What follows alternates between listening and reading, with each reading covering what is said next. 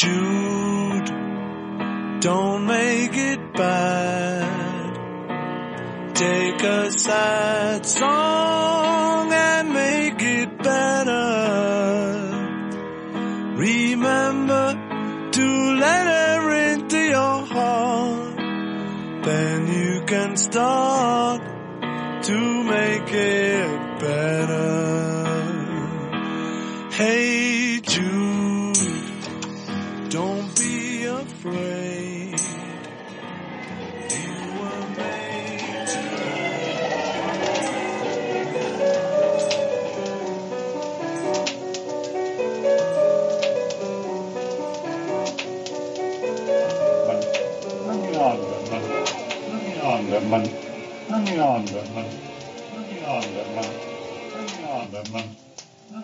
Anderman, Honey Anderman, Honey Anderman, Honey Anderman, Honey Anderman. The Conspiracy Club.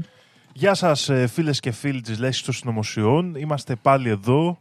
Πολλές συνωμοσίες που μένει να αποκαλυφθούν. Πολλά μυστήρια. Γεια σου Γιώργο, πώς είσαι σήμερα; Γεια σου Δήμα μου, καλά είμαι εσύ. Καλά, μια χαρούλα. Και να χαιρετήσουμε βέβαια και έναν καλεσμένο που έχουμε σήμερα, το Ρολάνδο. Γεια σας παιδιά. Και... Γεια σου Ρολάνδε. Γεια σου Ρολάνδο και φυσικά το τυπικό χειροκρότημα, έτσι. Πρότιμα, πάμε, πάμε. Ευχαριστώ, ευχαριστώ. Καλώς ήρθατε. Καλώς σας βρήκα παιδιά. Ε, Δήμο, να σου πω κάτι. Για πες Γιώργο. Ήταν η προηγούμενη εβδομάδα η πιο εντυπωσιακή και ας πούμε έτσι δυναμική εβδομάδα της χρονιάς που πέρασε. Όλης της χρονιάς έβαζε δύσκολο ερώτημα. Ήταν καλή είναι η αλήθεια. Είχαμε ω- πολλά συμβάντα ωραία. Γύρω από τη 17 Νοέμβρη κυρίως περικυκλωμένα. Πολλά happenings είχαμε, πολλά, Ναι. πολλά happenings. Ας πούμε, ακούστηκε ένα πάρα πολύ ωραίο από έναν βουλευτή του ΣΥΡΙΖΑ. Είπε, παιδί ελευθερία ψωμί είναι το γνωστό σύνθημα. Πώς σας φαίνεται; Το είπε και εδώ στην πλατεία της πόλης μου ο κύριος Κωνσταντινέας να τον δώσουμε. Ω, πω, Παναγία μου, αφάμε μήνυση. Ωραίο πάντως, και τα- παιδί. τα, τα είπε ωραία, Παιδί. τα είπε ωραία εκεί. Και το, αντί για ψωμί, λέει εντάξει, ψωμί έχουμε τώρα γιατί είναι και φούρναρης αυτός.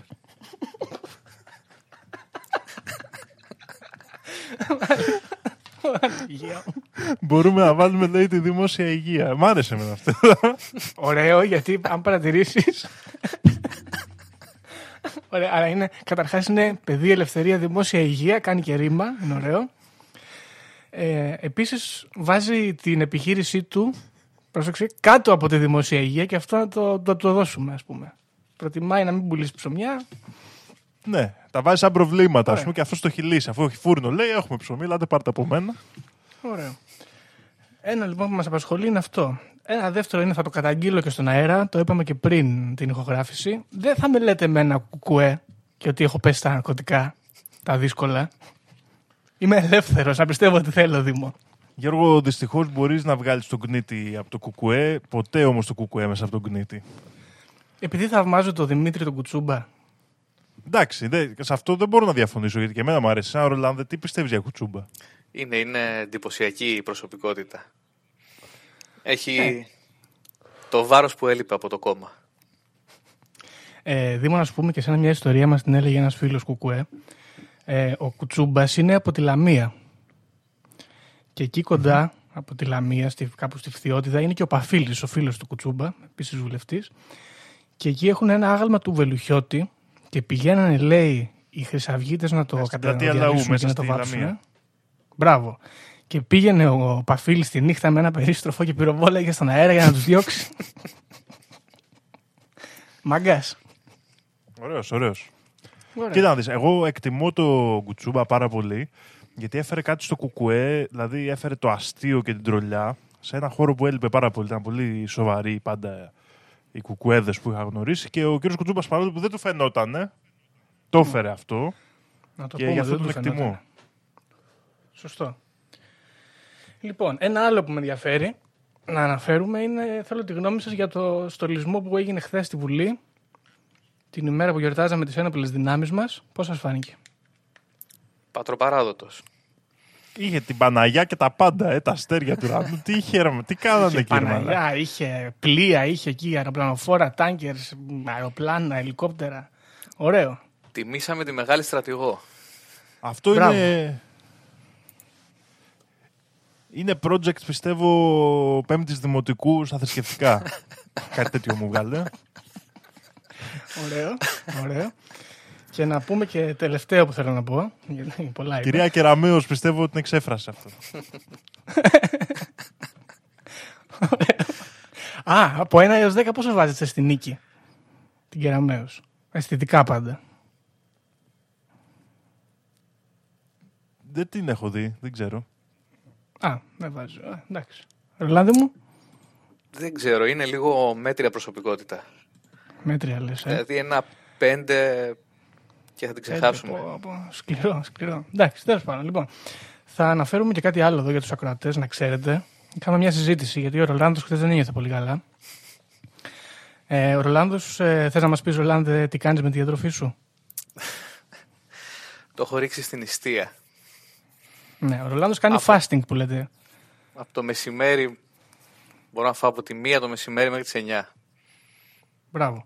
Μετά μόνο Και νεράκι. καταλήξαμε ο- ότι είναι μάλλον πρόβλημα το πρωινό. Και το μεγαλύτερο πρόβλημα είναι τα, τα πρωινά αυτά. Βάζουν γάλατα μέσα, βάζουν δημητριακά και ενδέχεται εδώ, θα το ελέγξουμε αυτό, θα το δούμε πώς βγαίνει και επεισόδιο, να δούμε μήπως υπάρχει κάποια συνωμοσία της Νεστλέ η οποία έχει επιβάλει το πρωινό σαν γεύμα παρότι δεν είναι τόσο πολύ χρήσιμο. Έτσι. Θα το δούμε όμως. Δεν ξέρω. Θα δούμε. Μπορεί και να μην είναι. Θα δούμε. Κοίτα να δεις, Γιώργο, θα σου πω εγώ τη γνώμη μου, για- Μμ. γιατί είμαι μεγάλος ε, υποστηρικτής αυτής της θεωρίας. Ε, πίνεις γάλα, τι είσαι, μοσχάρι για να πίνεις γάλα; Το γάλα είναι για τα μοσχαράκια. νούμερο ένα, μην βάζετε αυτό το δηλητήριο μέσα σας. Και νούμερο δύο, τα δημητριακά τι είναι, είναι το πιο φτηνό πράγμα, δηλαδή σιτάρια, που έχουν μέσα διάφορα χημικά, βιταμίνες λένε και καλά, αλλά ποιος ξέρει τι βάζουν εκεί μέσα. Δηλαδή είναι κατευθείαν, ας πούμε, κουνελοτροφή, ας πούμε, με τα ανάλογα χημικά για να είμαστε χαρούμενοι. Μην τα τρώτε αυτά τα πράγματα. Τουλάχιστον άμα φάτε πρωινό να κόψετε ψωμί, τουρσιά, ελιές, ε, λίγο τυρί να φάτε σαν άνθρωποι. Παναγία μου πρωί πρωί τουρσί. Ωραία. Παστίτσιο από χτες, αυτά είναι καλά πρωινά. Ωραία, μάλιστα. ε, ναι, δεν ξέρω, έχουμε να προσθέσουμε κάτι άλλο; Δεν ξέρω, όλα είναι... Αυτή η εβδομάδα ήταν ωραία. Γενικά ε, η αστυνομία πιστεύω... Τα πήγε καλά. Είχε, είχε την τιμητική της, ναι, τα πήγε πολύ Ναι. καλά. Ευχαριστούμε. Εντάξει, αστυνομία. Έχουν ενισχυθεί κιόλας γιατί χρειαζόταν. Τώρα εν μέσω κορονοϊού, ποιος θα πολεμήσει; Θα πολεμήσω εγώ και εσύ, Γιώργο, τον κορονοϊό ή οι γιατροί; Εγώ δεν πολεμάω τίποτα, Δημό. Ξέχασέ το. Ακριβώς. Άρα πήραμε αστυνομικούς καινούριους, τους προβάραμε τώρα. Ήταν μια πολύ ωραία φάση. Με γεια. Ε, να, με γεια μας, να τους χαιρόμαστε. Να μας ζήσουν. Μπράβο. Ωραίο. Ναι, σωστό. Σωστό. Λοιπόν, ε, αφού τελειώνει λοιπόν εδώ το εισαγωγικό σημείωμα, θα πούμε ότι είναι επεισόδιο από τα παλαιά αυτό, διότι ο καλεσμένος φέρνει το θέμα σε αυτό το σημερινό μας podcast. και μπράβο σου, Ρολάνδε. Και ευχαριστώ πολύ, ναι. παιδιά. Ναι, Γιατί δεν είσαι τεμπέλη σαν τους άλλους που έρχονται εδώ πέρα και περιμένουν. Ε, κάθονται μόνο ακούνε και λένε Α, ναι, αστείο αυτό. Ε, μπράβο, μπράβο, Ρολάνδη. Δεν είναι σοβαρά πράγματα αυτά. Πρέπει όλοι να παίρνουμε μέρος. Για να δούμε. Οπότε τι μας έχεις φέρει σήμερα; Λοιπόν, το ξέρατε παιδιά ότι το Νοέμβριο του 1966 ο Πολτ Μακάρτνεϊ πέθανε και οι Beatles μάλλον με τη βοήθεια της MI5 τον αντικαταστήσανε με έναν lookalike. Πέθανε. Πώς δεν ζει Ακριβώς. ακόμα. Ζει ο... ο άλλος. Ζει ο Πολ Μακάρτνεϊ. Ζει. Ο, ο Τζον Λένον έχει πεθάνει, ε, γι' αυτό δεν έχουμε κάτι. Ναι, όχι, έχει πεθάνει ο Λένον. Ναι. Αυτό το Πολ ξέρουμε. Μακάρτνεϊ, λες. Λοιπόν. Ε. Κοίτα, εγώ δεν τον συμπάθησα ποτέ ιδιαίτερα τον Πολ Μακάρτνεϊ, αλλά για να δούμε. Και γιατί όμως, ε. Περίεργη ιστορία. Για πες, Ρολάνδε. Λοιπόν, αυτό είναι, ξεκινάει σαν φήμη το 67 ότι ο Πολτ Μακάρτνεϊ της 9 Νοεμβρίου το 1966 τσακώνεται με τους υπόλοιπους Beatles την ώρα που ηχογραφούν σηκώνεται και φεύγει, τα σπάει και φεύγω, ε, φεύγοντας παίρνει και μια κοπέλα μαζί του τη Ρίτα και καρφώνεται με το αμάξι τους σε ένα στήλο και σκοτώνεται. Από ό,τι λένε απο, αποκεφαλίζεται κιόλας. Παναγία μου. Άσχημα πράγματα. Λοιπόν, οι υπόλοιποι Beatles λοιπόν, εδώ υπάρχουν διάφορες ε, απόψεις. Είτε για να μην χαλάσουν οι πωλήσεις τους, είτε από ό,τι λένε με- σε συνεργασία με την MI5 για να προστατεύσουν την ψυχική υγεία των fans των Beatles, αντικαθιστούν τον νεκρό McCartney με έναν που ονομάζεται William Campbell ή William Sears Campbell, ο οποίος έχει κερδίσει ένα διαγωνισμό look-alike του Paul McCartney, του κάνουν ε, πλαστικές, του μαθαίνουν πώς να συμπεριφέρει σαν τον McCartney και τον παρουσιάζουν σαν τον McCartney. Για δύο χρόνια αυτό δεν είχε και πολύ, δεν είχε πιάσει πάρα πολύ, μέχρι που το 1969 τον Οκτώβρη στην Αμερική καλεί ο- ένας ακροατής του σταθμού WKNR-FM τον DJ Russ Gibb και του λέει ότι έχει βρει τη συνωμοσία. Του λέει να παίξει το Revolution 9 ανάποδα σε ένα σημείο και εκεί πέρα ακούγεται από ό,τι φαίνεται ο, ο Λένον όπου λέει Turn me on dead man. Παναγία μου. Μιλάνε για καμιά ώρα ο, ο Ρας με τον Τόμ και ψάχνουν να βρουν και άλλα στοιχεία. Λοιπόν, μετά από δύο μέρες ο Φρέντ Λαμπούρ που ακούει αυτή την, ε, την εκπομπή γράφει ο ίδιος λέει ένα σατυρικό άρθρο στο Michigan Daily όπου ψάχνει να παρουσιάσει και άλλα στοιχεία για τον Μακάρτνι που έχει πεθάνει. Το αστείο είναι ότι αυτός νόμιζε ότι ήταν ένα αστείο όπου τελείωσε, αλλά λέει μέσα στις επόμενες μέρες και μήνες σχεδόν όλοι οι σταθμοί είχαν αρχίσει να ψάχνουν για ειδικούς στον θάνατο του Μακάρτνι. Στείλανε στην Apple Core, που ήταν η εταιρεία που είχε τα δικαιώματα των, ε, των Beatles, να ρω... ανθρώπους να ρωτήσουν για το αν έχει πεθάνει ο Μακάρτνι, αν ζει. Οι managers, ο Ringo, ο Lennon, όλοι οι υπόλοιποι Beatles λένε ότι ζει ακόμα, αλλά δεν τον βρίσκουν πουθενά για να πάρουν κάποια συνέντευξη από τον ίδιο τον McCartney να, του, πουν- να δουν τι έχει γίνει. Ναι.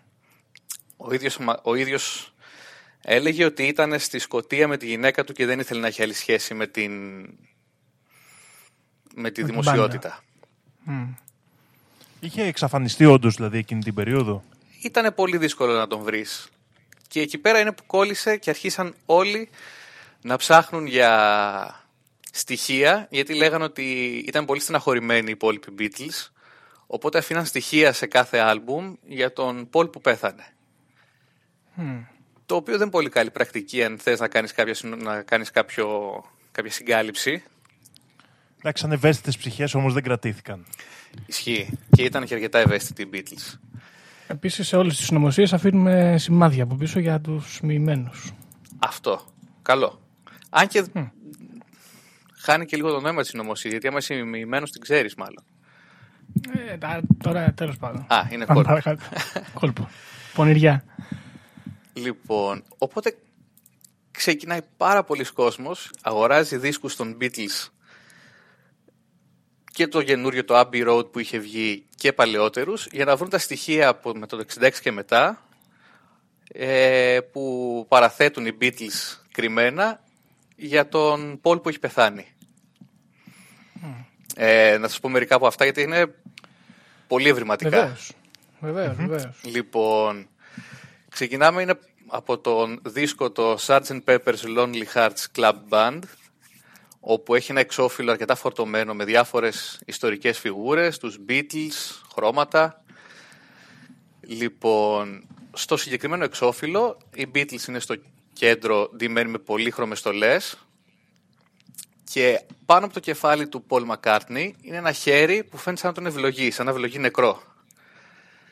Επίσης λέγανε ότι αν βάλεις έναν καθρέφτη εκεί που λέει το Lonely Hearts, βγάζει το, την ημερομηνία που πέθανε. Στα δεξιά έχει μία κούκλα με ένα ματωμένο ε, γάντι οδήγησης, πότε πηγαίνει για το θάνατο, το πώς πέθανε. Έχει μία, ένα μπάσο με τρεις χορδές, αντί για τέσσερις, οπότε λείπει ο Πολ που πέθανε. Ε, συνεχίζουν, είναι στο από πίσω μέρος ε, του δίσκου, στην πίσω όψη, είναι γυρισμένος απέναντι, ε, ενώ όλοι οι Beatles κοιτάνε την κάμερα. Οπότε άρχισαν να μαζεύουν όλα αυτά τα στοιχεία για το ότι πώς η, η υπόλοιπη μπάντα προσπαθούσε να τον τιμήσει έτσι. Λοιπόν, αυτό συνεχίστηκε και στο επόμενο, στο δίσκο του Abbey Road, που ήταν υποθέτω δίσκος που ηχογραφούσαν και όταν σκοτώθηκε αυτός, όπου είναι ξυπόλυτος ενώ όλοι οι άλλοι φοράν παπούτσια, όπου θεωρείται τρόπος για να δείξουν, για που, θα, που θάβουν σε διάφορες κουλτούρες τους νεκρούς. Πίσω τους είναι ένας καραβαίος που γράφει στην πινακίδα 28 if, θα ήταν 28 χρόνων αν ζούσε εκείνη την εποχή. Μάλιστα βάλαν και τους ίδιους τους Beatles ότι είναι μια σκηνή ε, κηδείας. Μπροστά ο Λένον ντυμένος στα λευκά σαν τον ιερέα. από πίσω του ο Ρίγκο στα μαύρα σαν τον τελετάρχη ας πούμε. Στην, από, ε, πίσω πίσω ο Χάρισον πάντα πιάνει τις βρώμικες δουλειές ο νεκροθάφτης με τα τζιν και ο, ο Μακάρτνεϊ προτελευταίος που είναι το πτώμα. Μπράβο με το κουστούμι του. Έτσι, ωραίο παιδί. Λοιπόν, και πάρα πολλά ψάχναν να βρουν στίχους, ε, τους, να παίζουν ανάποδα τους δίσκους, να ακούνε ε, διάφορα μηνύματα που άφηνε ο Λένον, όπως ο, στο Strawberry Fields. Ο ίδιος λέει ότι έλεγε Cranberry Sauce, αυτοί λέγανε I buried Paul, ότι είπε. Ε, το αστείο είναι ότι αυτή η θεωρία συνωμοσίας, ενώ λένε ότι οι μισοί αυτοί που την υποστηρίζουν ότι ο Φολ Μακάρτνι, γιατί είναι ο ψεύτικος Πολ, ε, είναι λοιπόν ε, αυτό που είναι ασωσίας, του κάναν πλαστικές εγχειρήσεις, Μάλιστα λένε ότι σε ορισμένες φωτογραφίες φαίνεται να χρησιμοποιεί το δεξί του χέρι αντί για το αριστερό που ήταν αριστερόχειρα ο Πολ Μακάρτνι. Ε, δεν έχουν κάποια δικαιολογία για το πώς βρήκαν αυτόν τον άνθρωπο, ο οποίος υποτίθεται από όταν έχει πεθάνει, έχει γράψει μερικά από τα πιο γνωστά τραγούδια των Beatles. και τυχαία βρήκαν έναν look-alike του Μακάρτνι που είναι το ίδιο, ίσως και λίγο πιο ταλαντούχος από τον ίδιο. λοιπόν, το αστείο είναι ότι περίμενα ότι αυτό θα τελειώνει κάπου εκεί πέρα στο 70 που αρχίζει να εμφανίζεται πάλι ο Μακάρτνεϊ στο προσκήνιο με κάποιες συνεντεύξεις του, με κάποιο ξεκινάει αρχίζει να βγάζει σιγά σιγά μουσική ε, solo. Αυτό συνεχίζει και μάλιστα έκανε και πάρα πολύ καλό στις πωλήσεις των δίσκων των Beatles. Έκανε πολύ καλό λοιπόν στους δίσκους των Beatles. Ας πούμε στην, ε, στον Καναδά ε, κυκλοφόρησε μια συλλογή με παλιά τραγούδια τους όπου είχε, τα τέσσερα, είχε τέσσερα τρία αναμένα κεριά και ένα σβηστό που συμβόλιζε τον νεκρό Μακάρτνι. Ε, επίσης έκανε πολύ καλό στις καριέρες ε, άλλων τραγουδιστών ε, που βγάλαν κάποια τραγούδια που τα αφιερώναν στον νεκρό Μακάρτνι αν και μάλλον ζούσε ακόμα. Μην κρίνεις από τώρα. Ε, Μην βιάζεσαι. Συγγνώμη. Μην κρίνεις από τώρα, λέω, μην βιάζεσαι. Δεν κρίνω, όχι. Θα αποφανθούμε. Έχεις ε, απόλυτο δίκιο. λοιπόν, ε, μισό λεπτάκι. Ναι, ο, λοιπόν... Δεν νομίζω ότι έχω ακούσει κανένα τραγούδι πάντως για τον νεκρό Paul McCartney. Είναι διάσημα τραγούδια. Υπάρχει του The Ballad of Paul από τους Mystery Tour. Ε, υπάρχει το three people, ε, των Three People's ε, We're All Paul Bearers με διπλό νόημα και το καλύτερο είναι του Χωσέ Φελισιάνο ο οποίος είναι αυτός που τραγουδούσε και το Feliz Navidad, Τέλειο είναι αυτό. το So Long Paul, OK. που είναι και... Το είπε, μάλιστα το έγραψε με ψευδόνυμο για να μην καταλάβουν τι είναι αυτός. Οκ. Ε, μέχρι εδώ πώς θα πάμε; Κοίτα, είμαστε. Αυτό με τα τραγούδια μ' άρεσε γιατί είναι, είμαστε στις παρυφές του mainstream. Και με ψήνει Ναι. εμένα αυτό. Δηλαδή, έχει, έχει αρχίσει και. Τα, δηλαδή, το ότι υπάρχει ένας κόσμος που το έχει αποδεχτεί αυτό, ενώ ζει ο Πολ Μακάρτνεϊ εμφανισιακά τουλάχιστον. Βιάζεσαι βγαίνει κι δίνει εσύ, συνεντεύξεις. βιάζεσαι κι εσύ, Δήμο. Όχι, ε, το ξεκαθάρισα. Λέω ότι ενώ και καλά έχουν πει ότι α, είναι μούφα αυτό, το ότι κάποιοι το στηρίζουν, ας πούμε, έχει πλάκα. Ναι. Λοιπόν, το αστείο είναι ότι όντως ψάχνοντας, λέω, θα υπάρχουν πηγές από, το, από την δεκαετία του 60, από τα τέλη του 60, από το 70, όσοι το πιστεύανε. Ε, βρήκα ακόμη και ε, συγκεκριμένες σελίδες που ενημερώνονται μέχρι και σήμερα, που είναι αφιερωμένες στο να ξεσκεπάζουν το, την απάτη του, του Fall McCartney ή Plastic Maca, όπως τον λένε. Μου κάνει πολύ εντύπωση γιατί μπαίνουν διάφορα μέσα για PsyOps, για Illuminati, για τέτοια. Δεν νομίζω όμως ότι έχουν και πολύ μεγάλη, συ- μεγάλη βάση. Το ωραίο είναι ότι η βάση της, ε, αυτής της ε, θεωρίας συνωμοσίας είναι ένα κομμάτι της τουλάχιστον ότι ήταν εμπλεγμένες λοιπόν οι μυστικές υπηρεσίες της Αγγλίας γιατί θεώρησαν ότι αν μαθευτεί ότι ο Πολτ Μακάρτνι έχει πεθάνει θα αυτοκτονήσουν δεκάδες, εκατοντάδες ε, φαν, φανς του οπότε ε, πλησιάσανε τους υπόλοιπους Beatles για να κάνουν αυτή την ε, αλλαγή. Κοίτα, να σου πω κάτι πάνω σε αυτό, γιατί το είπαμε και στην αρχή. και σκέφτομαι, γιατί δεν κάνανε το ίδιο και με τον Λένον τότε όταν πέθανε ο Λένον; Ε, Γιατί ο Λένον είχε, είχε τελειώσει με τους Beatles πρώτον ε, και ήταν και λίγο πιο... είχε ξεπεραστεί λίγο. Ενώ το 67 ας πούμε οι Beatles ήταν ε, στα ντουζένια τους. Στα ντουζένια τους, δεν είναι. Ωραίο, σωστό αυτό. Εγώ ένα άλλο που θέλω να πω εδώ είναι ότι περάσαν όλη αυτή τη διαδικασία να σώσουν τους Beatles, οι καψεροί, και μετά έρχεται μια Yoko Ono και στα γαμάει όλα, ας πούμε. Ναι. Φοβερό αυτό, όντως. Και με, Αλλά- και με σωσίες και τέτοια. Αυτό είναι το αστείο ότι εάν έχει πεθάνει το 66 ο Μακάτνεϊ δεν έχει τσακωθεί με τη Yoko Ono. Ναι. Άρα Άρα Δεν είναι έχει plastic. φτιάξει ούτε τους Wings. Δεν Ναι, έχει κάνει ρε. τίποτα από όσα... ούτε έγινε vegetarian πε- ποτέ. Ναι, όντως. Μάλιστα. Λοιπόν, το αστείο είναι ότι το 2009 η Ιταλική έκδοση του Wired είχε καλέσει δύο forensic scientists, πώς το μεταφράζουμε αυτό στα ελληνικά. Ε, Ερευνητές, ας το πούμε, Ας στοιχείο. πούμε ερευνητές, ναι. Ε, για να κάνουν, για να δείξουν ότι δεν υπάρχει αυτή η συνωμοσία. Το αστείο είναι ότι τα αποτελέσματά τους βγήκαν ότι ε, συγκρίνοντας φωτογραφίες του Paul McCartney πριν το 66 και σημερινές του φωτογραφίες θεωρήσαν ότι είναι δύο διαφορετικοί άνθρωποι. και ξαναπήρε μπρος λίγο αυτή η θεωρία. Είναι- Συγκεκριμένα είναι Φρανσέσκο Γκαβατζένι και Καρλέση Γκαμπριέλα. Για το ιταλικό Wired. Τώρα, εγώ θέλω να πω, να κάνω μια μικρή παρένθεση και να πω τι ωραία ονόματα έχουν οι Ιταλοί, ρε φίλε. Ε, δίνουν άλλο βάρος. Άλλο βάρος. Τέλος πάντων, συγγνώμη.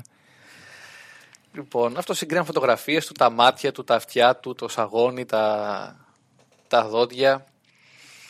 Μάλιστα, ο ίδιος ο Paul McCartney ή ο Paul McCartney, ανάλογος ποιος από τους δύο είναι, είχε πει ότι ένα από τα πολύ άσχημα πράγματα αυτής της, ε, αυτής της θεωρίας, συγγνώμη, είναι ότι τον κοιτάνε πλέον και λένε ήταν πάντα έτσι τα αυτιά του, ήταν τόσο μεγάλα. Λοιπόν, αυτό ήταν τόσο μεγάλα. Δεν ξέρω. Έχει βάλει τα μαλλιά μπροστά όταν είναι νέος και δεν βλέπουμε. ας πούμε αυτό πολλοί λέγανε ότι έχει αφήσει μουσια ενώ ο ίδιος είπε ότι τα έχει αφήσει για να κρύψει ένα σημάδι που είχε από άλλο αυτοκινησ- αυτοκινητιστικό δυστύχημα. Βλέπουμε ότι τα έχει και συνήθεια. Αυτοί είπαν ότι τα έχει αφήσει τα μουσια γιατί δεν έχει πετύχει ακριβώς το, το makeover επέμβαση. που κάνανε στον, ε, στον κύριο Κάμπελ. Λοιπόν, είχε βγει και πριν κάποια χρόνια ένα ντοκιμαντέρ ενός, ε, θα κρίνω λίγο, απαράδεκτου τύπου. Ε, Εντάξει, άμα είναι λίγο ο Ρολάν δεν επιτρέπεται. έτσι θα το, θα το κρίνω λίγο. Λοιπόν, το οποίο, ο οποίος υποστήριζε ότι κάποιος ανώνυμος αποστολέας του έστειλε ε, δύο κασέτες που είχαν την, ε, τη διαθήκη του George Harrison. Ο οποίος λέει πριν πεθάνει ότι μ, όλο αυτό ήταν αλήθεια, ότι έχει, έχει σκοτωθεί ο Χάρισον, ο Μακάρτνεϊ και το καλύψανε. Βέβαια, του είπανε και οι δημοσιογράφοι που του πήραν συνέντευξη ότι δεν έχει καμία σχέση η φωνή που ακούν στην κασέτα με του Χάρισον και ο ίδιος μετά τα, αφού είδε ότι έχει πολύ κακές κριτικές για το ντοκιμαντέρ του το μετονόμασε σε mockumentary. Α, έκανε πίσω αυτός δηλαδή. Έκανε πίσω, ναι, ενώ στην αρχή ήταν ε, απόλυτος ότι ισχύουν αυτά, τα γύρισε. Μήπως όμως τον πιέσανε; Δεν ξέρω γιατί γενικά ε, είχε τη συνήθεια σε οποιοδήποτε ε, ντοκιμαντέρ του έπαιρνε πολύ κακές κριτικές και ε, γενικά του κάναν την bank να τα γυρνάει σε, ε, σε mockumentaries. Α, είχε συνήθεια. Το οποίο είναι, εντάξει. καλ- είναι μια καλή τακτική γενικά. Είχε Πονηρό ιστορικό, ας πούμε. Εντάξει. Εντάξει, κοίτα, Ρολάνδε, τώρα σε αυτό το κομμάτι, εγώ είμαι υπέρ γιατί ε, πιστεύω ότι η πραγματικότητα είναι ένα εύπλαστο πράγμα. Οπότε, αν ε, οι άνθρωποι δεν το αποδέχονται ως πραγματικότητα, είναι εντάξει να το παρουσιάσεις ότι εντάξει, κρίνεται το για την καλλιτεχνική του αξία, ας πούμε. Εγώ είμαι υπέρ αυτής της ε, τρίπλας. Ναι, και επίσης να πούμε ότι δεν έχει σημασία άμα γνωρίζεις πράγματα για αυτά που λες. Η σημασία έχει να τα λες σαν να τα γνωρίζεις. Σωστό, πολύ σωστό. Ε, επίσης ψάχνοντας για αυτό το θέμα είδα ότι δεν είναι και ο μόνος, είναι ο- ίσως μάλλον ο, ο πρώτος για τον οποίο βγαίνει μια τέτοια φήμη αλλά δεν είναι ο μόνος. Ε, μέσα στα χρόνια, με- μέσα στα χρόνια, το 2003 ε, ξεκίνησε μια φήμη ότι η Αvril Lavigne είχε αυτοκτονήσει και βάλανε μία σωσία της να παίζει την Αvril Lavigne για Α. να μην χάνουν λεφτά από τα από, τις, ε, από τη μουσική της. Η αλήθεια Εμένα- είναι ότι είναι καλή μπίζνα η Avril Lavigne εκείνη την εποχή. Εμένα αυτή η θεωρία μου αρέσει πολύ γιατί την είχα διαβάσει σε ένα site Geocities τότε που ήμουν μικρός και. Εντάξει, τώρα θα το πω εδώ και κράξτε με, με έψηνε η Αvril Lavigne σαν, σαν κορίτσα, ας πούμε, ρε παιδί μου. Εντάξει, ε, καλά, ρε, κοίτα, γιατί, νομίζω στα 13 μας όλους μας έψινε. Ναι. Μια Και χαρά είναι έμπαινα το εκεί στα κορίτσι, γιατί το κρίνετε Geocities έτσι. που ήταν τότε και ψάχναμε. και το είχα διαβάσει αυτό, μ' άρεσε τότε. Ε, Επίσης, ένα άλλο που βρήκα πάλι κοντά σε αυτό είναι ότι η Taylor Swift δεν είναι η Taylor Swift. Είναι κλόνος της ε, Zina LaVey, της κόρης του LaVey της εκκλησίας του Σατανά. Θα σου πω Δεν αμέσως. ξέρω τώρα πώς γίνεται αυτό, γιατί θα έχουν, έχουν και καμιά 25 χρόνια διαφορά. Παιδιά μοιάζουν πάρα πολύ. Αλήθεια, ε. Πω, πω. Έχει το διάλογο μέσα της η Taylor Swift. Παναγία μου. Ωραία ιστορία είναι αυτή. Γενικά με κλόνους παίζει πολύ και με Πούτιν, ας πούμε. Ναι, ναι. Και για την Beyoncé επίσης, γιατί έκανα για τους, έψαχνα για διάφορους καλλιτέχνες αφού είδα ότι υπάρχει ψωμί. Καλά για την Beyoncé την κακομοίρα έχουμε πολλές ε, θεωρίες. Μάλλον φταίει ότι συναναστρέφεται με τους Illuminati. Είναι Illuminati, αυτό είναι σίγουρο, παιδιά. Σίγουρο Illuminati. 100%. Λοιπόν, Συγγνώμη να- που το λέω δηλαδή έτσι, αλλά άμα κρατήσετε κάτι από τη σειρά των επεισοδίων μας, είναι ότι η Beyoncé είναι Illuminati. Ναι, είναι σημαντική πληροφορία αυτή. λοιπόν, να κάνω κάποια σχόλια από από τις σημειώσεις που έχω κρατήσει εδώ, παιδιά. Ε, θέλω να πω ότι εμένα δεν με πείθει πολύ ότι νοιάστηκαν οι, οι Άγγλοι, το κράτος, μην πάει και αυτοκτονήσουν οι fans των Beatles. Μου φαίνεται καλή μπίζνα να έχουν ε, στο μυαλό τους ότι πέθανε αυτός και είναι καλή ευκαιρία τώρα να συνεχίσουμε να πουλάμε, οπότε θα του βάλουμε έναν άλλον, γιατί όχι. Και αυτό μ' αρέσει, με αγγίζει, γιατί μου θυμίζει εκείνη την ταινία με τον Νίκολας Κέιτζ και τον, ε, τον Τραβόλτα, Τραβόλτα. Το face off. Το face off, που του αλλάζουν μούρες, που κάνουν πλαστική επέμβαση και κόβουν τα δέρματα και βάζουν το ένα τους άλλου. Είναι ωραίο. Αυτό είναι κορυφαία Και ταινία, επίσης, παιδιά. Είναι John Woo, νομίζω, ε. Είναι Τζον Γου. Νομίζω, ναι. Μπράβο.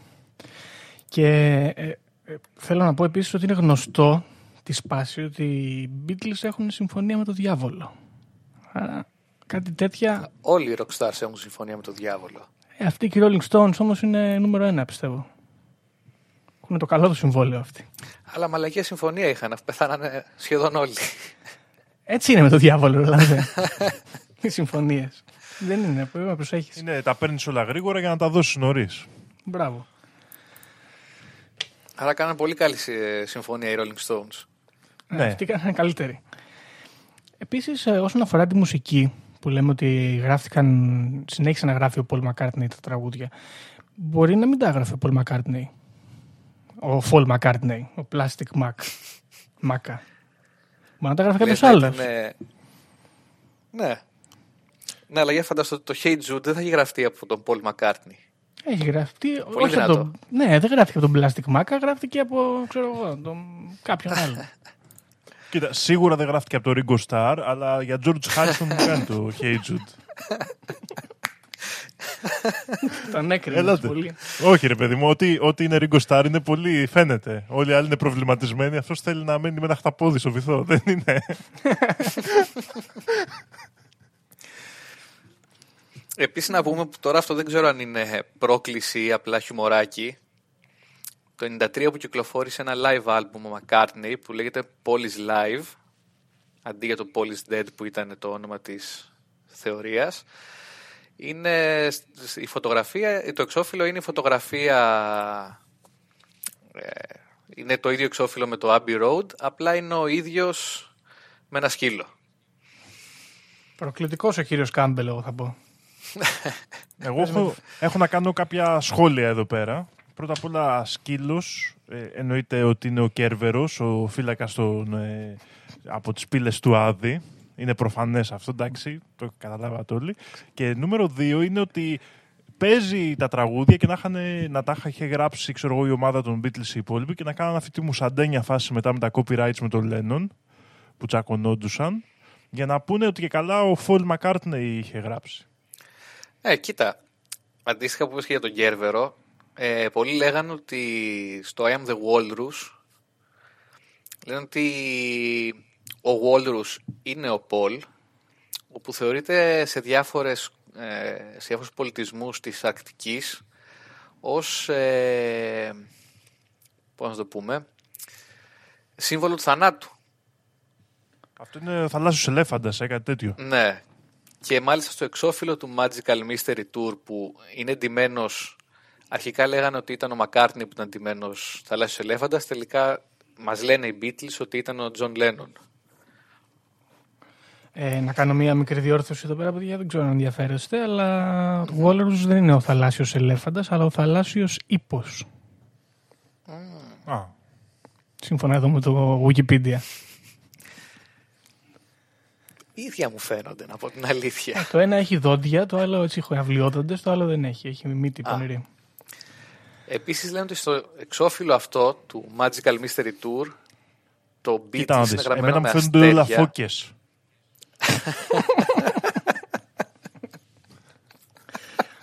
Ωραίος, απλοϊκός, λιτός και απέριτος. Σωστό. Σωστό. Λοιπόν, τι έλεγα; Ε, έλεγες για το εξώφυλλο, για Α, συνέχισε. ναι. Λέει τα Με αστέρια, τα αστέρια κάτι. ναι, που γράφουν το όνομα Beatles, ε, άμα το δεις ανάποδα, βγαίνει ένας αριθμός τηλεφωνικός, το 231 74 38. Και λέγανε ότι αυτός ο αριθμός, αν τον καλέσεις, ε, είναι κάποιο νεκροτομείο στο Λονδίνο. Πω, πω, πω, πω, πω. Δηλαδή ήταν μακάβροι οι υπόλοιποι Πολύ μακάβρι, ρε μάνα. Beatles. Είπαμε να βάλουν ας πούμε, την κιθάρα με τα τρεις χόρτες αντί για τέσσερις, αλλά Ε, ναι, το εντάξει. παρακάνανε. Ματωμένα γάντια τώρα. Τέλος πάντων. Οκ. Έχουμε περαιτέρω πληροφορίες. Ε, ο ίδιος ο Paul McCartney υποστηρίζει ότι ζει ακόμα Ε, τι θα έλεγε, αφού αυτή είναι η δουλειά του. ναι, ή σωστό. τουλάχιστον αυτό ο Paul McCartney. Α, ε, ε, σε μια ε, μορφή αυτής της θεωρίας η οποία είναι λίγο, θα πω εγώ υπερβολική, χωρίς να θέλω να κρίνω πάντα. Λένε ότι η γυναίκα που ήταν μαζί του στο αμάξι, η Ρίτα, έζησε. Και έζησε και μάλιστα έκανε και αυτή πλαστικές για να αλλάξει το πρόσωπό της και της δώσαν άλλο όνομα για να μην αποκαλύψει το τι συμβαίνει. Την, ονο- ε, το νέο της ονόματος το Heather Mills που είναι η δεύτερη γυναίκα του Μακάρνι, παντρευτήκαν το 2002 και μάλιστα λένε ότι τον πλησίασε και του είπε ότι αν δεν την παντρευτεί θα αποκαλύψει ότι είναι ο Κάμπελ και όχι ο Μακάρτνι. Νομίζω όμως είναι λίγο τραβηγμένο. Δεν Λίγο. ξέρω εδώ. Η Ρίτα παίζει με τη φλόγα γιατί θα μπορούσαν να την καθαρίσουν με κάτι τέτοια κόλπα που κάνει. Ειδικά άμα ήταν η MI5 μπλεγμένη. Ακριβώς. Είναι άγριοι οι Άγγλοι. Και δεν παίζουν αυτοί. Με τους Βλέξεις. Beatles δεν αστείευονται. σε βάζουν σε ένα δωμάτιο και σε βάζουν να πιεις τσάι. Μέχρι να τα ξεράσεις όλα. Έτσι. Κυριολεκτικά. Μάλιστα. ε, Λοιπόν. Α, ναι, συγγνώμη. Αυτά για τον Plastic Paul. Έχω βρει και βιβλίο μάλιστα για τις... Συγγνώμη πώς λέγεται. Η συγγραφέας... Δεν μου το βγάζει τώρα. Θα το βρω και θα σας το πω. Το βάλουμε το στα οποίο links. ασχολείται μόνο με αυτό. Αν θέλετε να το διαβάσετε, φίλοι ακροατέ. Ε, Δήμο, εσύ δεν μας είπες την άποψή σου περί του θέματος. Ε, θα σου πω, κοίτα τι γίνεται τώρα εδώ πέρα. Είναι μια θεωρία που νομίζω αυτό που με χαλάει λίγο είναι ότι παραέχει στοιχεία. Πρώτη φορά το ακούω αυτό. Δη- ναι. Κοίτα, με ποια λογική το λέω. Ας πούμε ότι όντως πέθανε ο Πολ Μακάρτνεϊ και ας πούμε ότι όντως οι Beatles θέλανε να βάζουν μέσα στοιχεία ας πούμε για το θάνατό του σαν φόρο τιμής παρόλο που συμφωνήσανε με κάποιον είτε με την εταιρεία παραγωγής είτε μεταξύ τους να τον κρατήσουν ζωντανό με το σωσία. Ε, παραβάλανε ρε φίλε, δεν νομίζεις; Ε, να σου πω κάτι, συγγνώμη δύο λεπτά. Πριν από δύο χρόνια από το είναι, κλέχτηκε αυτός ο βρικόλακας ο Μητσοτάκης και από τότε που βγήκε ο Μητσοτάκης, κάθε φορά που κάνουν στολισμό, πάνε και βάζουν 666 λαμπιόνια, τρίγωνα Ιλουμινάτι στη Θεσσαλονίκη, στο μετρό αφήσεις με μάτια και πυραμίδες και το ένα και το άλλο. Και μου λες ότι είναι πολλά τα στοιχεία. Όπου έχει Ιλουμινάτι υπάρχουν 52 Δεν ξέρω, κάπως έτσι σύμβολα. το έχω νιώσει. Δεν ξέρω, τι να πω. Μπορεί. Κοίτα, γενικά είναι περίεργο λίγο το στυλ με τα sim. Όντως, με αυτό που λέει ο Δήμος δεν έχει άδικο. Δηλαδή, εσύ, βρε Γιώργο, αν ήθελες να κάνεις τη δική σου συνωμοσία, Ναι. Ε, ας πούμε, θα έβαζες εσύ στο ευρώ το σήμα της ΑΕΚ για να δείξεις ότι εσύ φταίς; Α, τώρα μου κάνουν εμένα doxing και με βγάζετε αεξή. Εντάξει. Καλά κάνετε. Ναι, είμαι ΑΕΚ. Ε, τι να σου πω. δε- Θα άφηνα πάντως κάποια ψίχουλα πίσω μου. Έτσι Την είναι ωραίο. υπογραφή σου, ας πούμε. Ναι. Μπράβο. Πιστεύω ότι μια πετυχημένη συνωμοσία είναι αυτή που δεν ξέρει κανείς ότι συμβαίνει. Ναι, αλλά δεν έχει καλό Ναι, αλλά αισθητικό. για αυτή δεν θα συζητούσαμε εδώ. Μήπως λοιπόν όλες οι θεωρίες συνωμοσίας είναι μια μεγάλη συνωμοσία; Τώρα ήρθες εδώ να μας χαλάσει τη δουλειά. Να το κλείσουμε, Ρολάνδο μου. να το κλείσουμε το μαγαζάκι, πάμε να φύγουμε. Όχι. Εντάξει, το δέχομαι. Ωραία. Λοιπόν, άρα εγώ εδώ σε αυτό το σημείο θέλω να κάνω ένα shout-out ε, στο φίλο μας τον Νίκο που του αρέσει πολύ αυτή η συνωμοσία και το Ρολάν δεν τον πρόλαβες. Είχε εκφράσει και αυτός τη...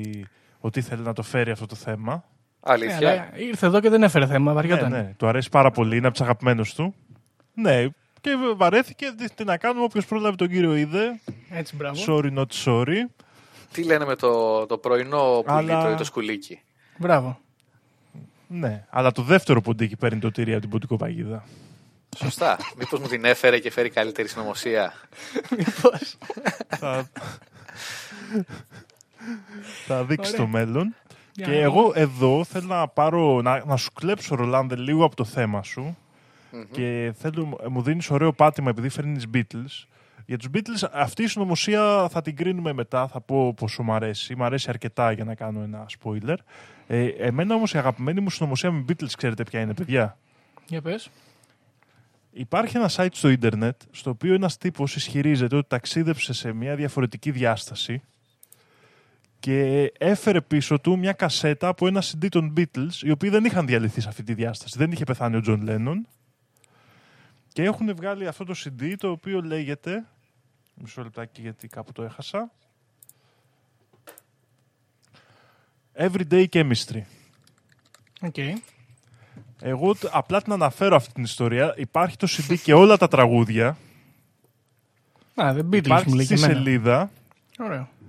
Τα τραγούδια μοιάζουν πάρα πολύ με Beatles. Επομένως, ακόμα και αν είναι μουσαντένια αυτή η θεωρία, κάποιος έκανε πάρα πολύ καλή δουλειά και πιστεύω ότι αξίζει να μοιραστεί. Κοίτα, υπάρχει μια αντίστοιχη θεωρία για τους Beatles.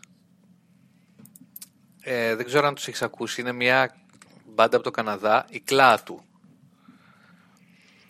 Τους οποίους μάλιστα τους έχουν- πλέον τους φωνά τους λέγανε και τους Καναδούς Beatles. Όπου το 70 κυκλοφορούν... ε, Το 76 κυκλοφορούν...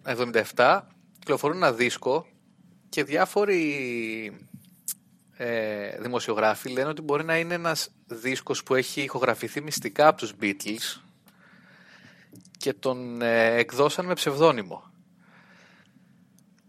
Πα- Ναι, ως κλάδου. Αλλά υπάρχουν οι κλάδου. Είναι τρία παιδε- παιδιά εδώ. Λοιπόν, υπάρχουν οι κλάτου. Μάλιστα, έχω- λένε ότι ηχογραφούσαν κάποιο δίσκο τότε στην Αγγλία. Ε, το αστείο είναι ότι η εταιρεία δεν έλεγε, μάλλον για να ανεβάσει λίγο τις αγορές, Πονηρή. δεν έλεγε ε, definitively άμα είναι αλήθεια αυτό ή όχι. Ε, καλά και καλά έκανε. Δεν το... δηλαδή το αφήναν λίγο έτσι να δούμε το μυστήριο. Όχι, πάντως παιδιά δεν ξέρω αν έχετε μπει. Μπείτε στο site, θα το βάλω και στα links. Είναι The Beatles Never Broke Up. Λέγεται .com. Μπείτε σε αυτό το site, διαβάστε την ιστορία, κατεβάστε το CD και να το ακούτε ταυτόχρονα ενώ διαβάζετε την ιστορία. Ε, ε, εμένα τουλάχιστον με έχει πείσει. Αλλά ας επιστρέψουμε στο θέμα μας. Ωραία. Πάρα πολύ καλό. Απλά δεν, δεν, δεν έπιανε για ολόκληρο επεισόδιο, συγγνώμη, και τώρα βρήκα την ευκαιρία. Όντως, κόλλησε δυνατά. Μάλιστα. Για πες μας τώρα, Δημό, για την άποψή σου για ε, πώς σου φαίνεται αυτή η θεωρία συνολικά. Κοίτα, ε, θέλω, θα ήθελα να είναι αλήθεια. Είναι, είμαι, είναι αυτή, αυτό είναι το αίσθημά μου. Ε, Δήμο, συγγνώμη, μισό λεπτό. Θα σε διακόψω. Εγώ μπήκα The Beatles Never Broke Up, έγραψα. Μου βγάζει το Google αποτέλεσμα. Μπαίνω στο πρώτο και με πηγαίνει σε ένα online pharmacy που λέει interncanshop.com. και κάτι μου λέει εδώ Levitra with Dapoxetine και κάτι τέτοια. Θα σου στείλω το link, Γιώργο, να μπεις να το δεις. Τι γίνεται. Ναι, τέλος πάντων. Είναι, αν το γράψεις όλο μαζί, thebeatlesneverbroke.com, ε, μπαίνεις. Είναι αυτό, το site. Τέλος πάντων, οκ. Συ- Συγγνώμη. Λοιπόν, η θεωρία αυτή αρχικά έχει πλάκα. Έτσι, μετράει ρε φίλε, να, τώρα να έχουν κάνει τόσο μεγάλο operation για, το, για να το, μας έχουν κοροϊδέψει τόσο πολύ με Paul McCartney και αυτά. Από την άλλη, ο λόγος που γίνεται είναι από τη μία αστείο άμα το σκεφτείς, αλλά ταυτόχρονα θα μπορούσε να γίνει στην εποχή μας. Δηλαδή, γιατί, γιατί οι Beatles εκείνη την εποχή ήταν βιομηχανία λεφτών. Και ακόμα και αν οι ίδιοι δεν θέλαν να το κάνουν, δηλαδή, εμένα έτσι και έχει κάτι στο μυαλό μου, ότι οι ίδιοι δεν θέλαν να το κάνουν, γι' αυτό και βγάζαν τα στοιχεία. Και... Αλλά οι εταιρείες παραγωγής και η MI5 και η Βασίλισσα ίδια, δεν ξέρω, ίσως. Λες γι' αυτό να τον ε, κάναν υπότι. ναι, γι' αυτό και Dancer. είναι και υπότιτλο ο Φολ Μακάρτνεϊ, γιατί έπαιξε καλά το ρόλο και πέρασε η μουσαντένια ιστορία. Προστάτευσε τους εκατοντάδες οπαδούς των Beatles. και τις εταιρείες παραγωγής που τα οικονομάγανε, γιατί βγάλανε κι άλλα εκεί συντάκια. Και το βλέπω σαν αντίδραση μετά τα καταλάβει των Beatles που βάζανε τα στοιχεία. Οπότε έτσι απαντάω και λίγο στον εαυτό μου τώρα που το σκέφτομαι, ότι οι Beatles ήταν παγιδευμένοι μέσα σε αυτή τη συνωμοσία. Δεν ξέρω πώς σας φαίνεται αυτό. Δυνατό. Ε, μ. εμένα μου αρέσει περισσότερο οι Beatles να, να ψήνονταν με αυτή την ιστορία. Σου λέει τώρα σιγά μην χάσουμε τα συμβόλαια. Και συμμετέχουν, αλλά νιώθουν τύψεις και αφήνουν τα στοιχεία πίσω τους. Γιατί σου λέει εντάξει, τον ξέραμε και χρόνια τον άνθρωπο, ήταν φίλος μας. Ναι, και αυτό πολύ καλό. Κοίτα, υπάρχουν και κάποιοι ότι λέγανε ότι πέθανε ο Μακάρτνεϊ και επειδή είχε και λίγο μια περίεργη αίσθηση του χιούμορ ο Τζον Λένον, το έκανε αυτός ε, για πλάκα. Αστειάκι, χαχά, ψεύτικος Μακάρτνεϊ. και μετά το πλήρωσε με τη ζωή του. Έτσι. Πλάκα πλάκα. Αν το σκεφτείς ότι όλοι οι οπαδοί των Beatles, όλοι, αρκετοί από αυτούς που ψάχνανε για το αν ζει ο Μακάρτνι ή όχι, ψάχναν να βρουν στοιχεία σε άλμπουμς ε, των Beatles, σε στίχους, σε εικόνες και τελικά πώς πέθανε ο Λένον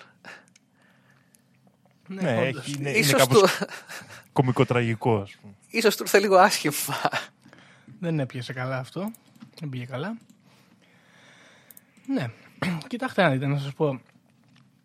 Δεν μπο... μ, Λέτε να τον σκοτώσανε οι ίδιοι οι Beatles. Θα μπορούσε να γίνει αυτό, να του κόψανε τα φρένα, ας πούμε. Όχι μάλλον, ε. Δεν νομίζω ότι ήταν τόσο μοβόρη. Μ. Ε, και Ήταν εμένα δεν μου χίπηδες. κάνουν. Είναι χίπεδες, ισχύει. Επίσης, ο Μακάρτνε ήταν και πορωμένος με τα αυτοκίνητα, από ό,τι βλέπω εδώ.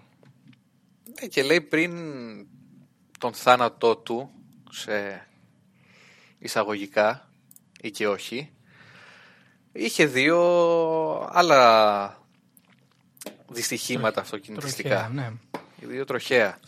Και να Άρα δεν ήταν συμπληρώσουμε καλός στο κιόλας τιμόνι και έτρεχε. Ότι αν, ας πούμε, παραδείγματος χάρη, εγώ έμοιαζα με τον ξέρω εγώ, Θανάση Παπακοσταντίνου και πέθανε ο Θανάσης Παπακοσταντίνου και μου λέγανε έλα εδώ να πάρεις τις πωλήσεις. ε, ναι, θα έλεγα. Κάντε μου πλαστική και έρχομαι. Εγώ άμα έπαιρνα τη θέση του στο δημόσιο θα πήγαινα. Ωραίος. Ωραίος. Επίσης, Έχω παιδιά, χαμηλά στάνταρ, παιδιά. καλοί ακροατές, αν σας μείνει κάτι από το podcast, είναι η αγάπη του Δήμου για μια θέση για το δημόσιο. Τι να κάνω. Έτσι μεγάλωσα. Ναι. Ε, συμβαίνει το εξής με αυτή τη συνωμοσία. Το κίνητρο είναι πάρα πολύ δυνατό. Πραγματικά δυνατό εννοώ. Έχουμε πάρα πολλές συνωμοσίες συζητήσεις, οι οποίες μοιάζουν και πιο πιθανές ίσως, αλλά τα κίνητρα δεν είναι τόσο σπουδαία. Εδώ μιλάμε για λεφτάκια ζεστά, κολαριστά. Και ως γνωστόν, παιδιά, τι πιο, ποιος, ποια είναι η πιο ισχυρή δύναμη που θα σε παρακινήσει, αν όχι το χρήμα; Ε, πώς σου φάνηκε; Σωστός.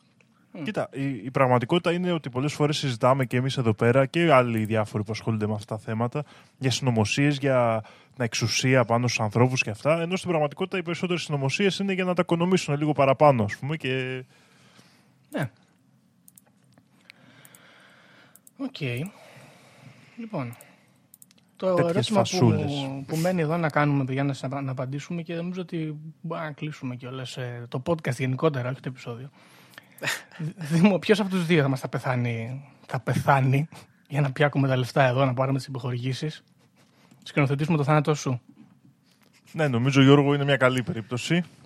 Αλλά Ωραία. μπορούμε να πεθάνουμε και οι δύο. Και οι δύο. Πονηρό, ακόμα πιο πονηρό. Επίσης, α, ποιο ελληνικό συγκρότημα θα μπορούσε να είναι στη θέση των Beatles ή καλλιτέχνης, ο οποίος θα πέθανε και θα τον θα βάζαμε άλλον; Μπορεί να έχει πεθάνει δηλαδή και να Τι έχουμε ήδη εννοείς, άλλον. Η- Η Αναβίση σίγουρα έχει πεθάνει και έχουν βάλει σίγουρα δύο Αναβίση παραπάνω έχουμε από ό,τι θα έπρεπε. Ταυτόχρονα.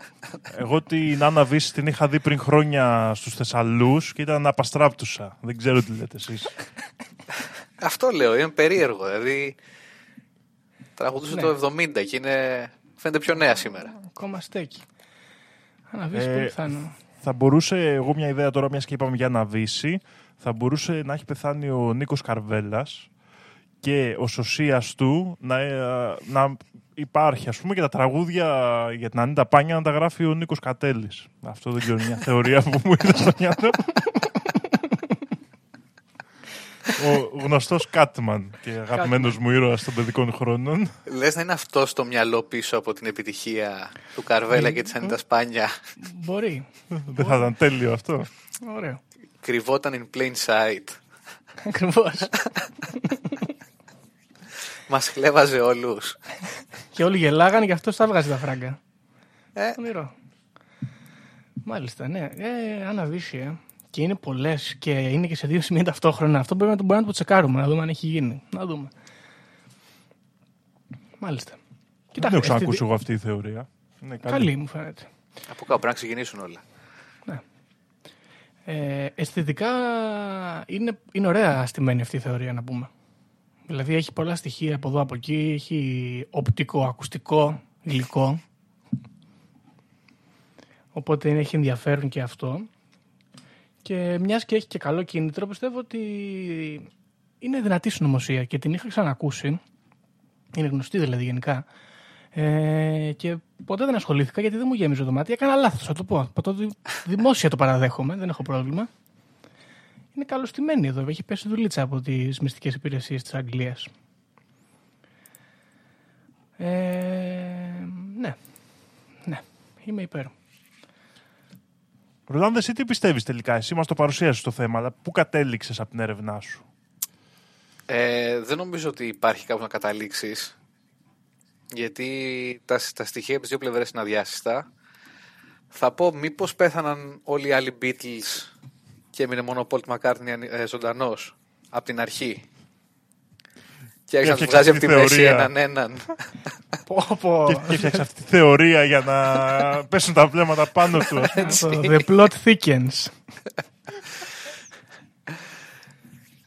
Ε, Και είναι, να σας πω κάτι από όλους τους Beatles, αν κάποιος ήταν ικανός για κάτι τέτοιο, είναι αυτός. Ε, σίγουρα. και εγώ έτσι από μούρες τώρα. Από αλλά- μούρες, ναι. Νομίζω ο Χάρισον σίγουρα δεν ήταν δυνατό, δεν μπορούσε να αναλάβει ένα τόσο δύσκολο project για τόσα χρόνια. Ο Λένον δεν χρειαζόταν, άρα Ε, Λένε ναι, δεν ενδιαφέρεται για τέτοια. Και ο Ρίγκο Σταρ με τίποτα. Ακόμα ναι. χειρότερα από τον Χάρισον. ε, καλά σίγουρα. Έχεις κάποιο πρόβλημα με το Ringo Starr προσωπικό; Δρόμο, τον έχεις θάψει δεν, τον δεν, ξέρω, άνθρωπο. μα- όχι, ε, δεν ξέρω αν ακούγεται έτσι. Είναι ο αγαπημένος μου με διαφορά. Α, Δηλαδή, το- το- μου φαίνεται- Δηλαδή, ο Ρίγκο Σταρ για μένα είναι μια εικόνα αυτού του, της αθώας παιδικότητας που οι άλλοι τον μπλέξανε για να βγάλει λεφτά, ενώ αυτός ήθελε να ζει Ήθελε στο βυθό με ένα χταπόδι. με ένα αυτοπόδι. Απλός άνθρωπος, ωραίο. Και είναι και ο μόνος που έχει επιβιώσει από το σατανικό πλάνο του Πολ Μακάρτνι. Ναι, Στην έσκαση. Ζει ακόμα μαζί με τον Πολ. σωστό.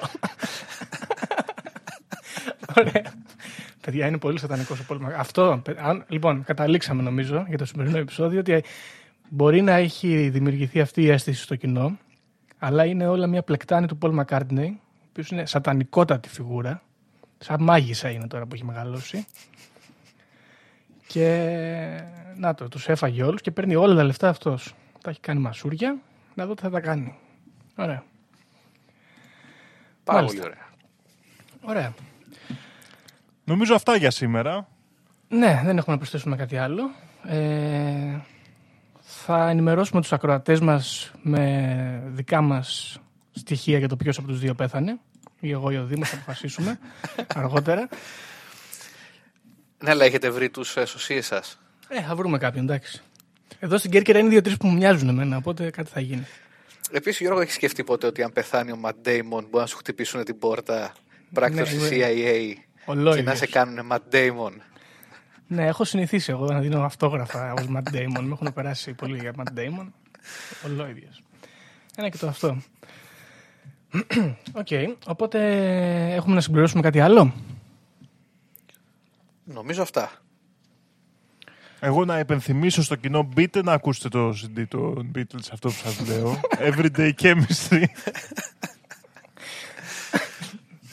Ε, ναι, και με αυτή την ε, μουσική πληροφορία θα σας αφήσουμε καλοί ακροατές για αυτό το επεισόδιο. Ευχαριστούμε πολύ για τον Ρολάνδο που ήταν μαζί μας. Ευχαριστώ πάρα πολύ που με καλέσατε. Να μας Θα τα πούμε ξανάρθετε σύντομα. και θα τα πούμε στο επόμενο. Γεια χαρά. Οι δικές μου γνώσεις, χωρίς να έχω διαβάσει, χωρίς να μου έχει πει κανείς, είναι ότι τα σύμπαντα είναι 7. Αν διαβάσεις, θα σου πούνε τα σύμπαντα είναι άπειρα. Εγώ σου λέω είναι 7. Γιατί; Γιατί αυτές είναι οι γνώσεις μου. Βρισκόμαστε σε ένα μάτριξ, ε, σε ένα πλασματικό εικονικό κόσμο επειδή ανέβηκε στον ημιτό και του τόπου ένας εξωγήινος. Πραγματική ιστορία κύριε Υπουργέ. Αλλά τότε που να κάνω εκπομπή; Θα μας έχουν κλείσει φυλακή με αυτά που λέμε. Τότε είναι ο ταξίτης. Mark my word. The Conspiracy Club